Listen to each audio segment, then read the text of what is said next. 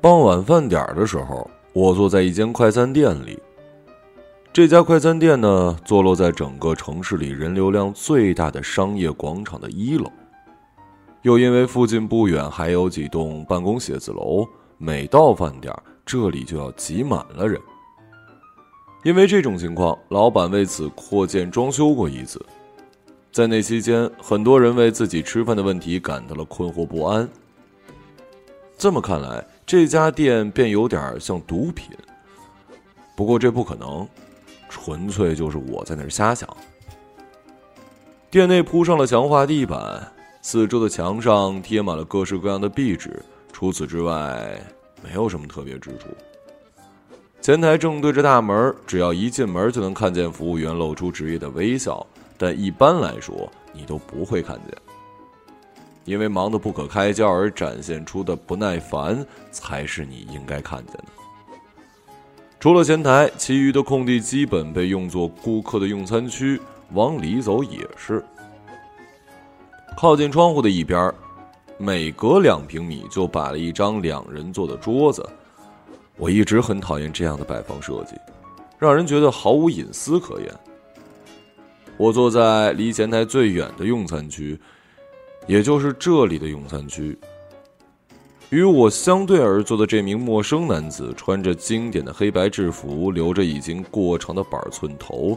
他低头急匆匆的吃饭，一边不断的注视着在右手的手机。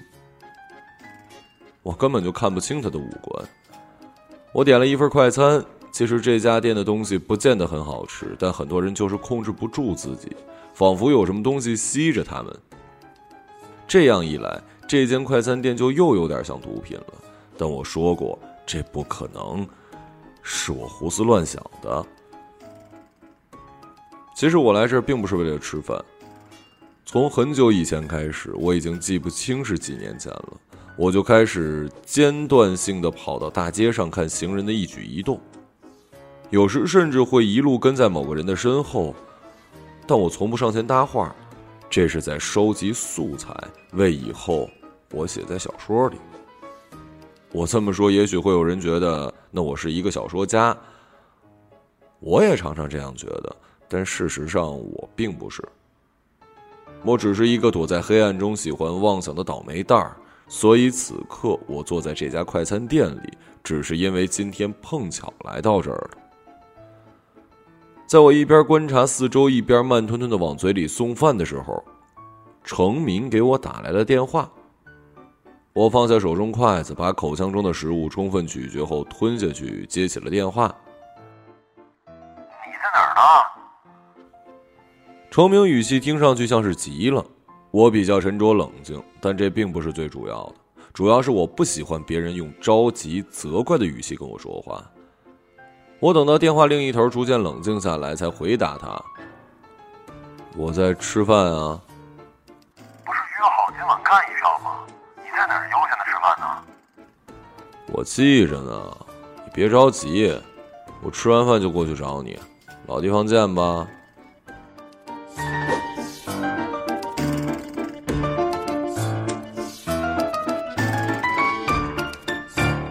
电话里传出雪花电视般的沙沙声，程明应该说了什么，但是给覆盖掉了。接着电话就不再发出任何声音。对此，我不抱有任何的惊讶或者不愉快。这台手机是我和程明干第一票的时候分的。那晚下着大暴雨，伴有雷声。我们趁着雷声做掩护，偷偷摸摸的来到了一栋老式房子前。程明穿着黑色雨衣，把随身背着的工具包拉到身前，先是拿出了一把小铁锤，对着窗户外的防护网与铁栏杆焊接处敲了一会儿。接着从包里取出了一副铁钳子，把防盗网一股一股剪断。而我没套上雨衣，就只站在程明旁边看着。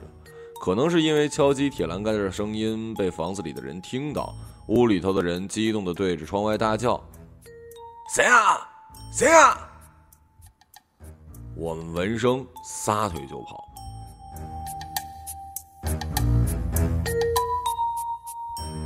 第一次的失败没让程明放弃，后来他决定再去偷那家一次。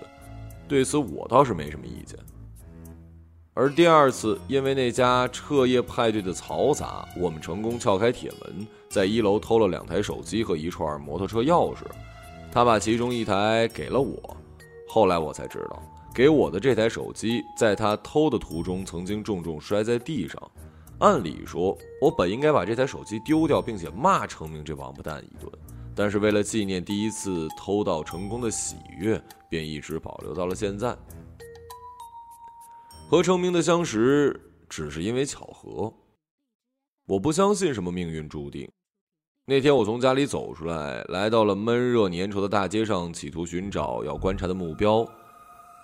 刚开始，我跟着一个穿蓝西装、身材高挑的男人，但他走路速度太快，我无法在到处夹杂着汗臭味的人群中跟上他的步伐，只好放弃了。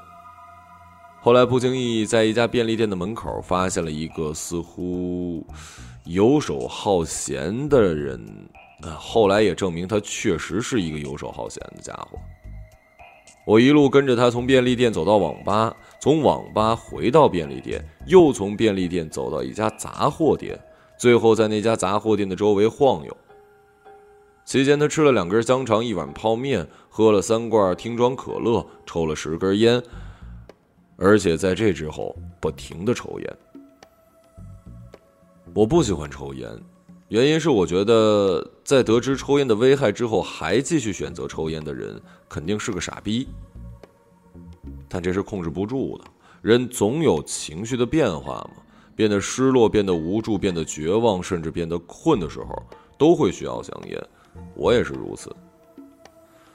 这不是说我们都甘愿自己变成傻逼，而是不得不变成傻逼。转念仔细想想，如果这世上不允许这样的事情发生，那么有些人就会一生被灰霾所包围，整天一副晦暗泄气的模样。我不愿那样，不愿把自己当做濒死的老树，扎在腐烂发臭的大地里，每天汲取毫无希望可言的一滩又一滩的死水。我们总得找点事情来麻木自己。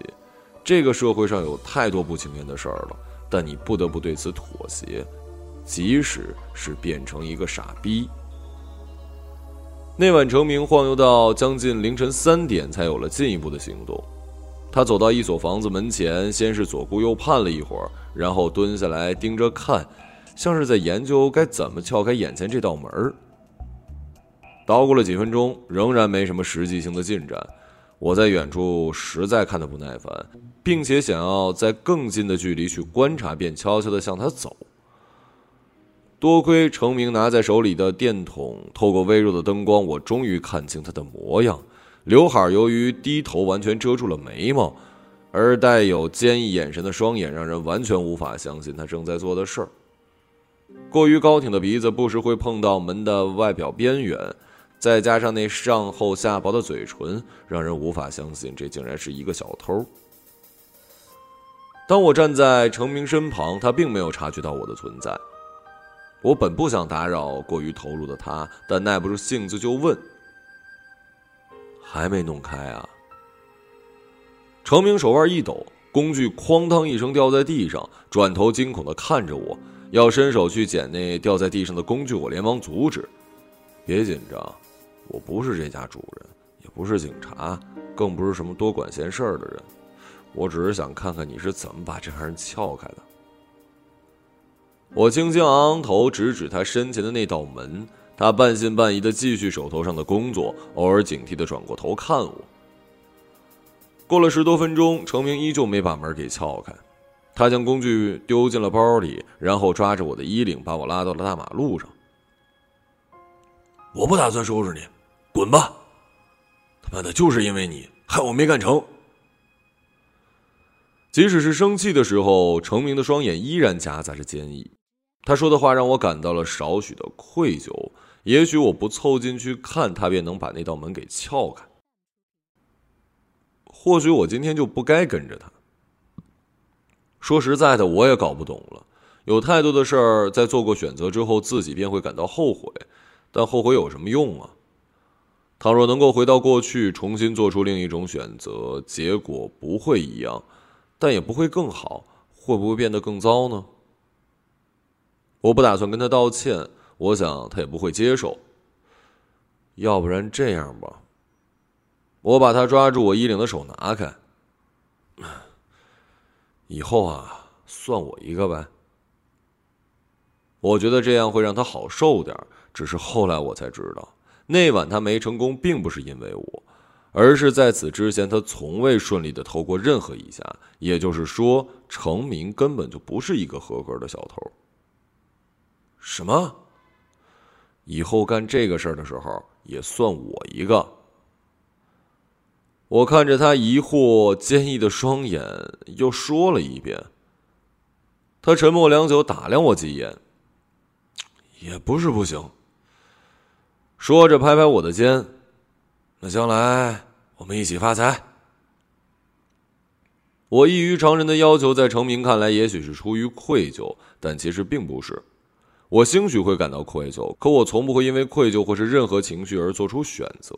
我向程明提出这个要求的唯一原因，仅仅是因为我喜欢看着别人冒险。实际上，不管是谁，都喜欢看他人冒险。我曾经去过一个叫做雁荡山的地方，在那儿花钱看高空采药表演。每到表演时间，山下不远处的观望台就会坐满了人，啃着瓜子儿，喝着绿茶，一边听着广播，对着表演的讲解，一边看着表演者利用滑绳，用各种姿势在山间飞渡。我们美其名曰表演，表演者都是受过专业训练并且有安全措施的，但实际上。就是为了让自己在欣赏别人冒险的同时有个心安的理由。很多类似的行为本质都是如此，甚至是去动物园儿。程明确实曾经问我，到底为何要跟他干这些偷鸡摸狗的事儿。我不可能如实的将原因告诉他，只回答他说：“因为想要看看小偷到底是怎么活着的。”过后，他便没有再追问，也没有再说话。当然，我也没有再去问程明为什么会踏上小偷这条路。这个世界上很多事情有着不可言说的理由，我也不可能再妄想从程明那儿获得什么。一个人要是想每天过得轻松、自欺欺人的幸福，就必须把自己武装成一个三分钟热度的人。这是我这么多年来所悟出的大道理。我把这个道理说出来，是为了让更多的人变成有三分钟热度的人。即使我现在不是这么一个人，其实过去我也是一个三分钟热度的人。我学过画画、吉他、爵士鼓、围棋、毛笔，都是因为一时的兴趣而起，但都以半途而废而终。并且我对学校里的学习没有丝毫兴趣。这两者的唯一共同点就是，都会随着时间的推移给我一种厌恶感。于是母亲便成天在我放学回家打开电视而不写作业时对我说：“你看你那吊儿郎当的样儿，学也不好好上，什么事儿都三天打鱼两天晒网的，将来能有什么出息啊？”其实对于这些，我倒并不怎么在意。父母对我也没有给予厚望，我对自己就更不用提了。但是三年前我大学毕业那年，父母突然让我回去继承家里的文具店，我拒绝了。他们便说：“你不回来，在外面能干什么呀？你能干成什么事儿啊？”我就算死在外面，也不回那店里去。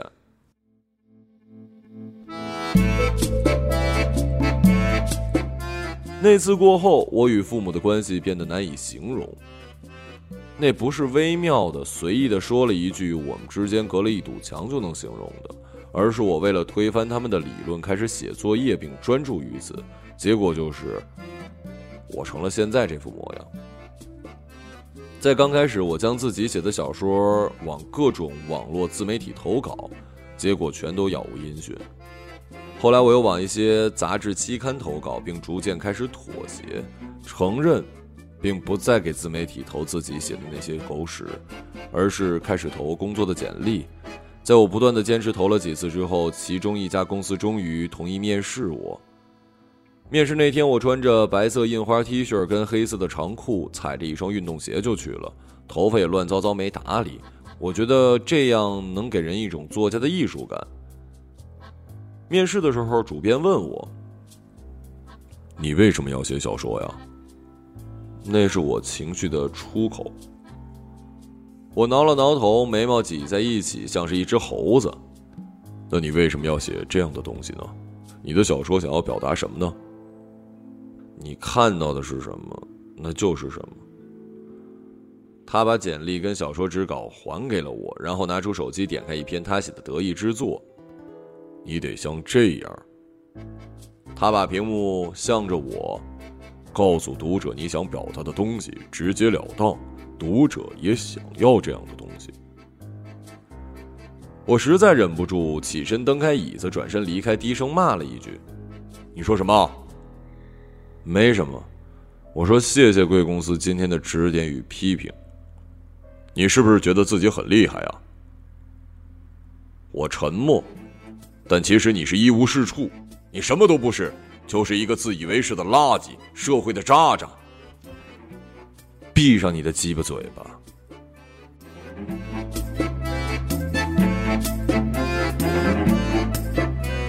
其实我还想说点什么，譬如告诉他我所写的东西，我所追求的东西跟他不同，甚至自大的告诉他一些我也不太懂的东西。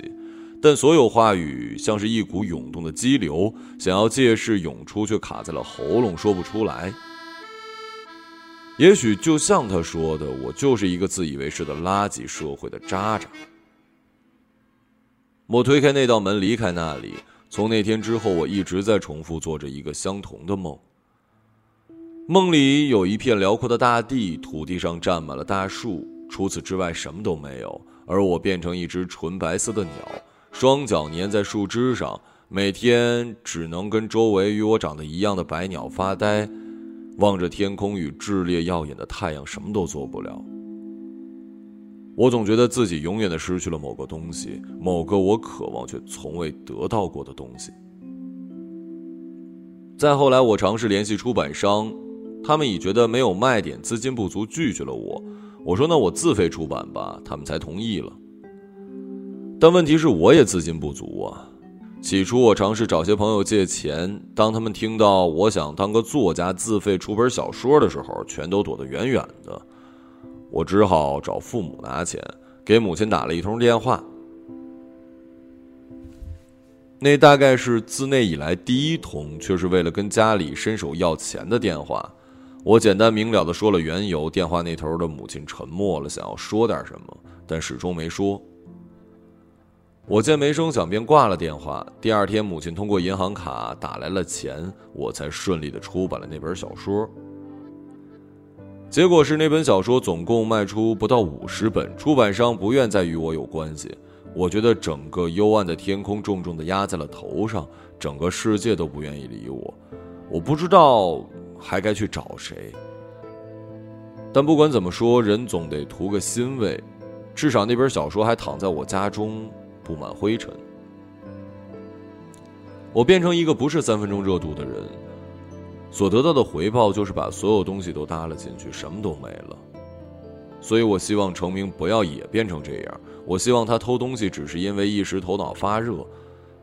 但竟然成明还打算继续干下去，那么我也只能这么下去了。反正我也没有什么好失去的了。大路上早已变得空荡，所有第二天有事可做的人回到家里休息，偶尔出来东张西望、警惕的人，一看就知道是同行。这条街道的路灯大概是九十年代便设立于此，古老残缺，随着暖黄色的光倾泻而下。我抬头望向所有屹立于此的路灯，成群的飞虫绕着光源处不断的扑翅，灯杆与灯头的衔接处有不断晃动的蛛网，上面大概有一只蜘蛛。正看着猎物蓄势待发，除了知了尖锐烦人的鸣叫，此时街道上看上去毫无生气，确实是干一票的好地方。我路过一棵瘦弱的老树，往后退了几步，从地上找块石头，将手机从裤兜里抽出，并且打开手电筒，照向前方。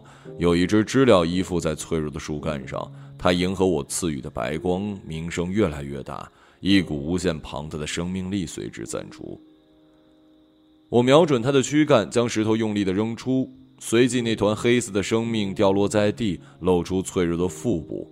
我低头看着这个前几秒还在迸发强大生命力的生物，如今却死尸一般，不自觉地笑了起来。他不再鸣叫，但附近还有几只他的同类，我不打算把他们也解决掉。我已经不剩多少力气了。月光径直洒下，部分朝我迎面而来。现在我应当享受夜色的时候，但当月光照在我脸上时，不知为何感到了一种莫名的无力感。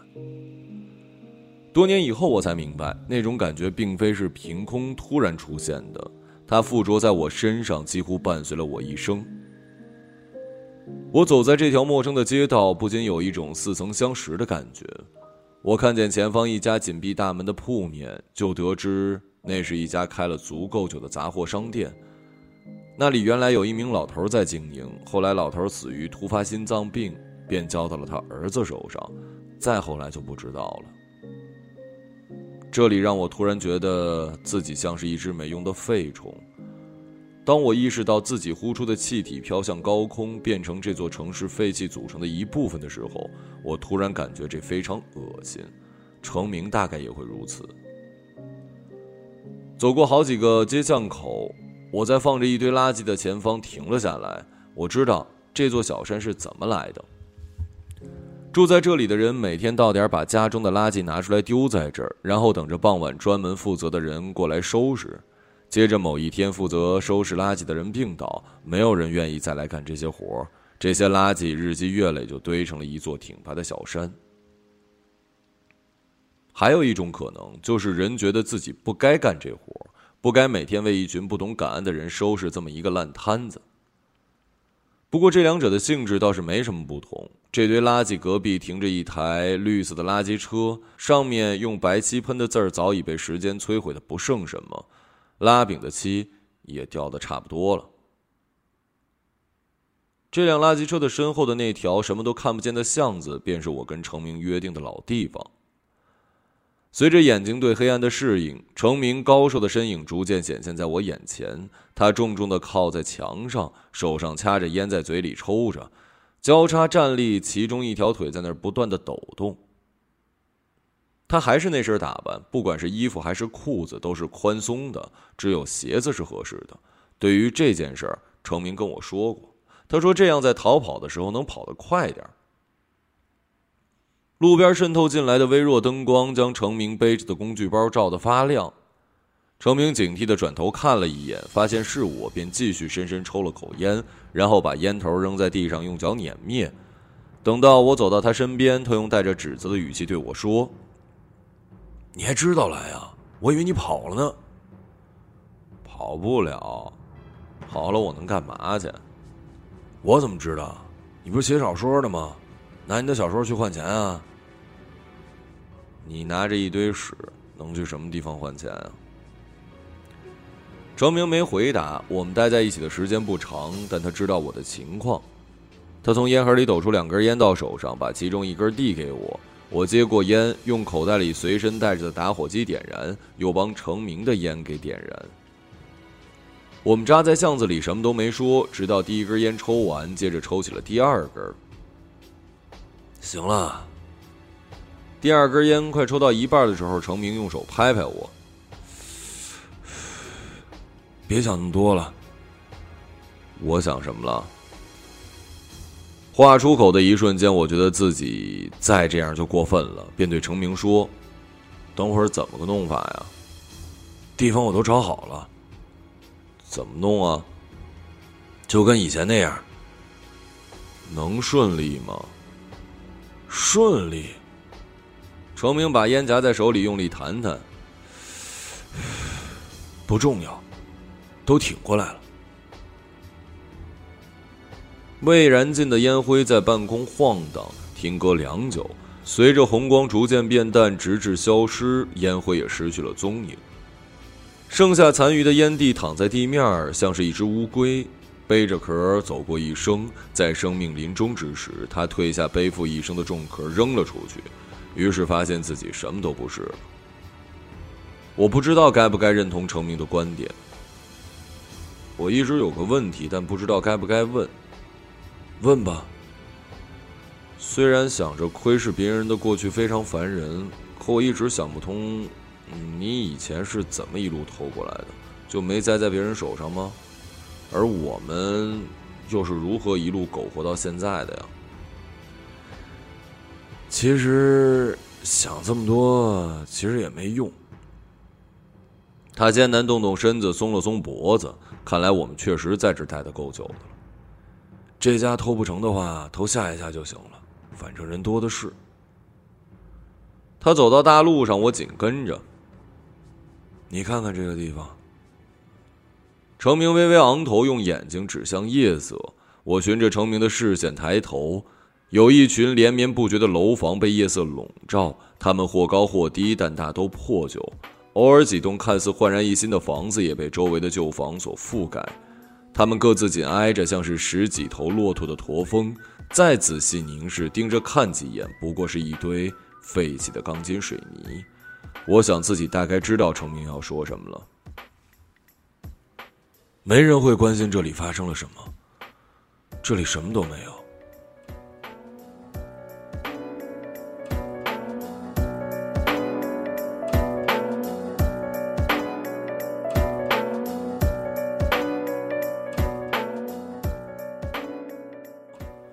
其实我们把一家给偷了，第二天醒来，他们发现，然后在我们听不见的地方咒骂我们一通，再跟左邻右舍抱怨自家被偷了什么，就没了。一件偷盗事件就他妈这样结束了，没人会把事情闹大，他们也清楚，没有人愿意管这些破事儿，没有意义，全都没有意义。我们偷东西没意义，你写的小说没意义，甚至我们都无法得知活着到底有没有意义。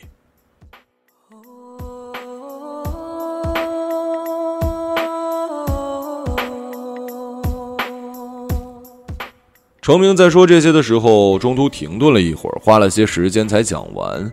而我到底听清了多少，明白了多少呢？我跟程明看着那些被盖在夜色下纠缠在一起的驼峰，不再说话。我不知道我们这样持续了多久，直到一阵风吹的工具包内的各种铁器叮当乱响，我们才想起要做的事儿。我都打听过了，据说这家似乎有个宝贝。我也不知道该怎么形容，类似于传家宝了吧？这家老头每天都把它拿在手里，不肯撒手呢。挺好的，我家也有这种东西。嗯。程明看着我笑笑，似乎不太相信。哼，走吧，干活了。这是我干的最后一票了。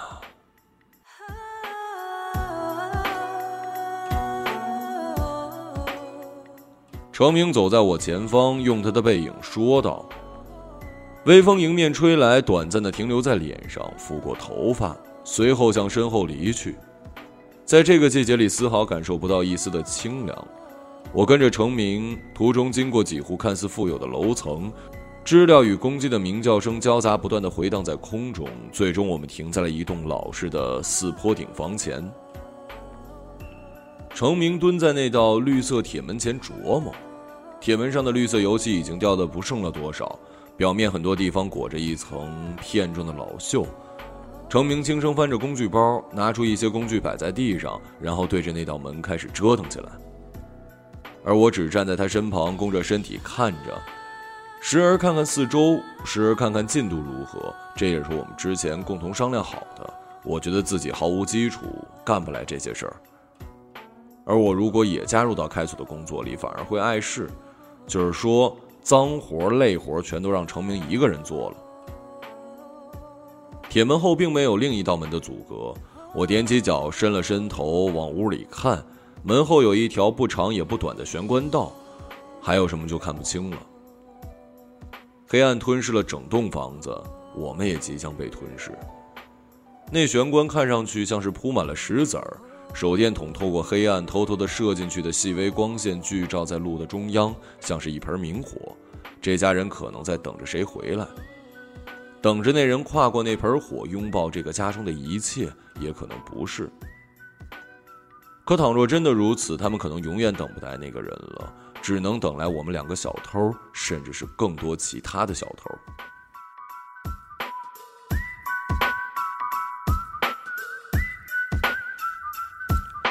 不知过了多久，程明终于撬开了那道铁门。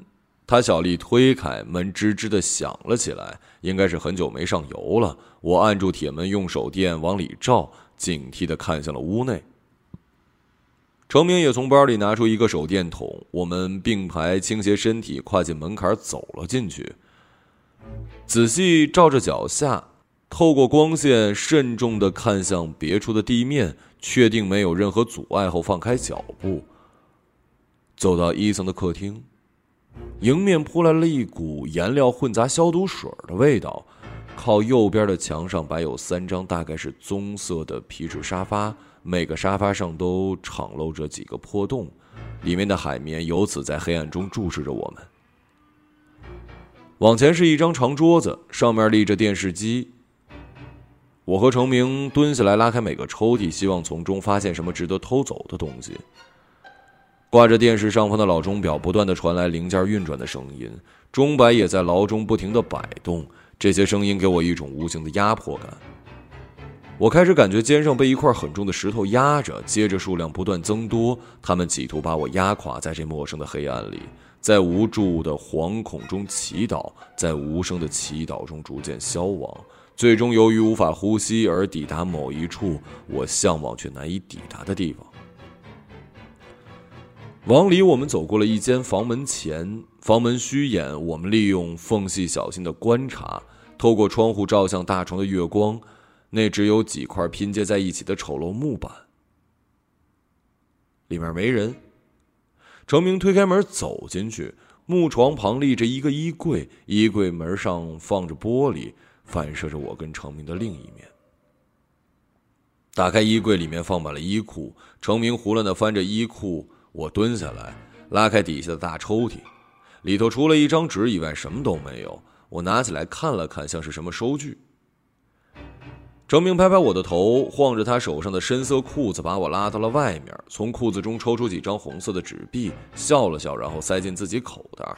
他将裤子扔向身后的楼梯，示意我往隔壁走。我看着他的口袋，心想自己应该分到一张啊。房间的隔壁是厨房，地板很滑，一不注意就会滑倒。看起来这厨房还没有被废弃。洗手池旁放着一篮子菜，我用手电照了照，几只大小不一的蟑螂马上向四周逃窜。厨房门旁有一间洗手间，程明走进去，不一会儿又出来。没什么可拿的了，得拿把刀。程明走向了刀架。我们是来偷东西的，不是来杀人的。我催促他离开，他把刀放回去。接着我们回到客厅，我沉浸在齿轮声里。程明轻轻拍拍我的肩，起初我没感觉，后来他又加大力度，我才意识到。他指了指通向二楼的楼梯暗处，我们分头再搜搜。我没来得及回答，也没做任何头部动作，程明便自顾自的走开了。等我意识到程明已经不在客厅时，才想起那些齿轮寄生在老钟表里。我踩上那张长桌子，使劲儿把手伸长，还是够不着。于是踩上电视，用力的把钟表的时针分针掰烂。接着我尝试把钟表也破坏，但试了好几次没成功，就只好放弃。下来的时候，顺便把放在长桌离电视不远的座机电话线也给拔了。在我打算离开去其他地方搜刮时，不小心碰到了电话旁的纸状物。我用手电照过去，是一本书。我把手电筒夹在手臂中，捧起那本书翻了几页，发现是我几年前自费出版的那本小说，卖出去的五十本的其中一本。我不知道该不该感到高兴。如果这本书刚刚出版的时候看到这种情况，我兴许会高兴一整天。但现在我甚至可能不会感到伤心，我已经麻木了。我继续翻着手中的这本书，看着过去写的东西，自己到底有多么可笑，仿佛一个孩子对自己已经厌恶以及坏掉的玩具，不再对他抱有任何期待，更不会想着去追求拥有一个全新的。这是一个多么天真无邪的想法呀！我粗略的看完了整本书，在我的注意力还在书本上时，程明抱着一个东西，悻悻的跑了过来。他跑到我面前时，他扁平的肚子变得有些圆鼓鼓，裤裆也胀了。我一脸惊讶：“你干嘛？怎么了？你看上去就跟没偷过东西似的。”“我偷过呀，小时候，我爸妈会放两份一样的早餐钱在桌子上，一份给我，一份给我表弟。但我表弟几乎一毛钱都拿不到，全被我拿走了。我用手电晃晃他的肚子跟裤裆，你哪儿学的呀？程明把头低下去看了看，这是我以前去超市偷东西的时候学来的。那时候要是被抓到，就得挨里面的保安打。他们拿着警棍玩命的敲，真他妈狠。先不说这个了，你看看。他小声说：“那是一个大概有一米长的铁盒子，给人一种年代很久远的感觉，但外表却看不出任何痕迹。”程明双手紧紧抱着，仿佛拥有什么了不得的东西。他的身体因为激动而颤抖，双眼透露出了惊喜与疯狂。我第一次看见程明展露出这样的眼神，像是在绝望边际抓住了一根救命稻草。我从未看过程明如此。那是否是救命稻草，我不知道。程明还能否拥有那样能够穿刺一切事物的坚毅眼神，我也不敢妄自猜测。但我心里大抵已经清楚，程明也许再也回不去了。他此刻眼中所迸发出的眼神，我曾在一只狂犬病发作的野狗身上看到过。那是彻底的、深邃的，并且无法抗拒的馈赠。程明此时的状态，不该也不可能被打扰。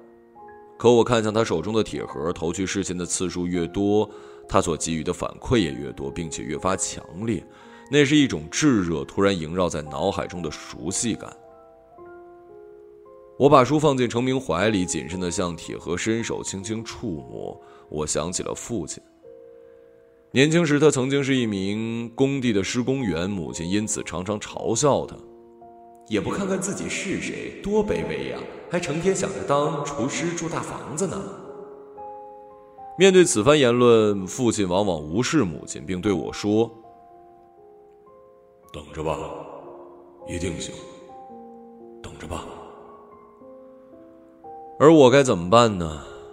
我非常信任父亲，相信以后能让我们住上大房子，成为一个气派的厨师。只是后来我意识到，信任与否已经没有任何关系。很多东西不是拼了命付出信任和行动就能得得到的。有一天，刮着强风，父亲依旧被叫去工地工作。我本以为那是一个再平常不过的一天，不过是天气与往常不同。可谁也没想到。那天成了我们家永远无法在记忆中抹去的日子。持续不断的大风将工地的木质脚手架给吹倒，而在上面作业的父亲也随之被吹倒，变成了一个瘸子。我们是拿到了一些赔偿金，而代价是再也没有人愿意聘请父亲。起初他还会偶尔开玩笑称自己是一名跛脚父亲，后来随着时间流逝，父亲渐渐变得沉默。经常呆呆的倚靠在门口，不知望向何处。母亲每每看到这种情况，就会哭着扯着嗓子喊：“你就一直这样吧，你就一直这样吧，像个废物一样，像个傻子那样杵在那儿，把你自己变成一块沾满垃圾的废料。”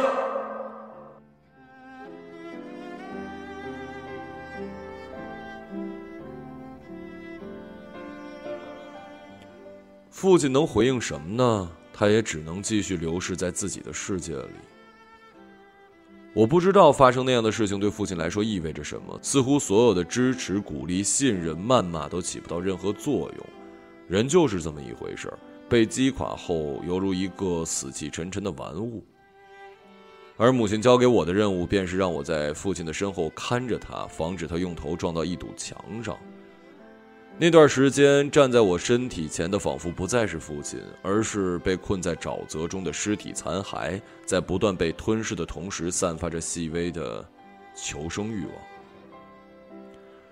但一堆残骸又能做些什么呢？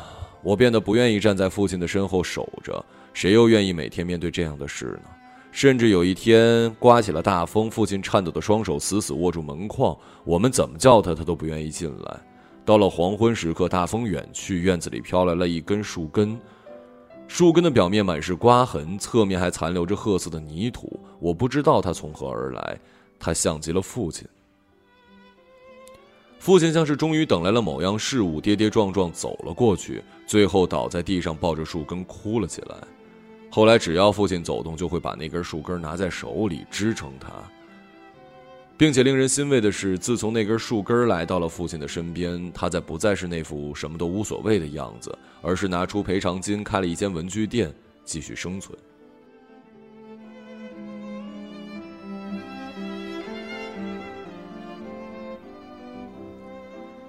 你说我们这次是不是要发财了？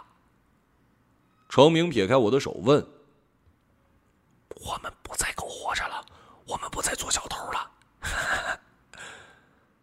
他兴奋地说：“我看向程明的双眼，我知道那种坚毅的眼神再也不可能出现了。再见了，程明。”我在心里说。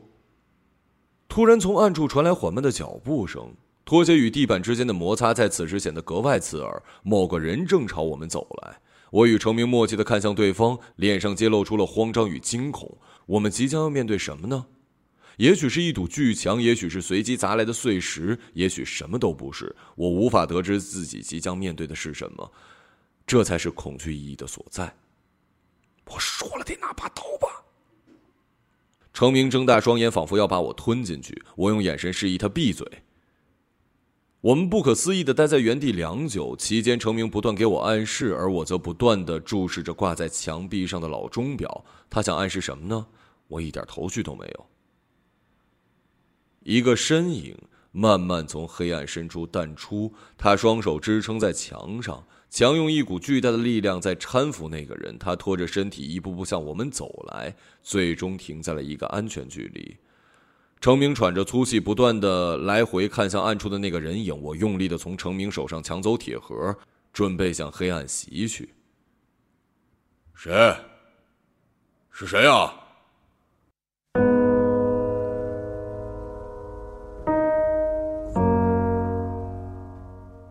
那一瞬间，我体内的血液仿佛停止流动，胸腔中的岩石炸裂成碎片，散落在每个角落，最终又全部汇入大脑。有股不清楚的痛楚向我袭来，我不知道自己到底怎么了。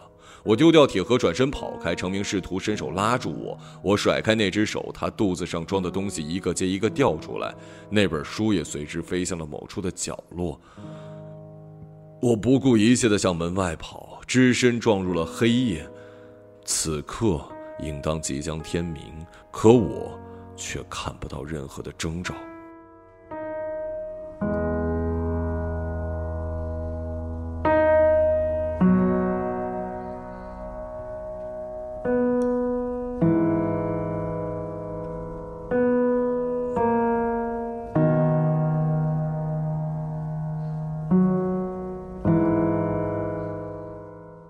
一个朗读者。马晓成。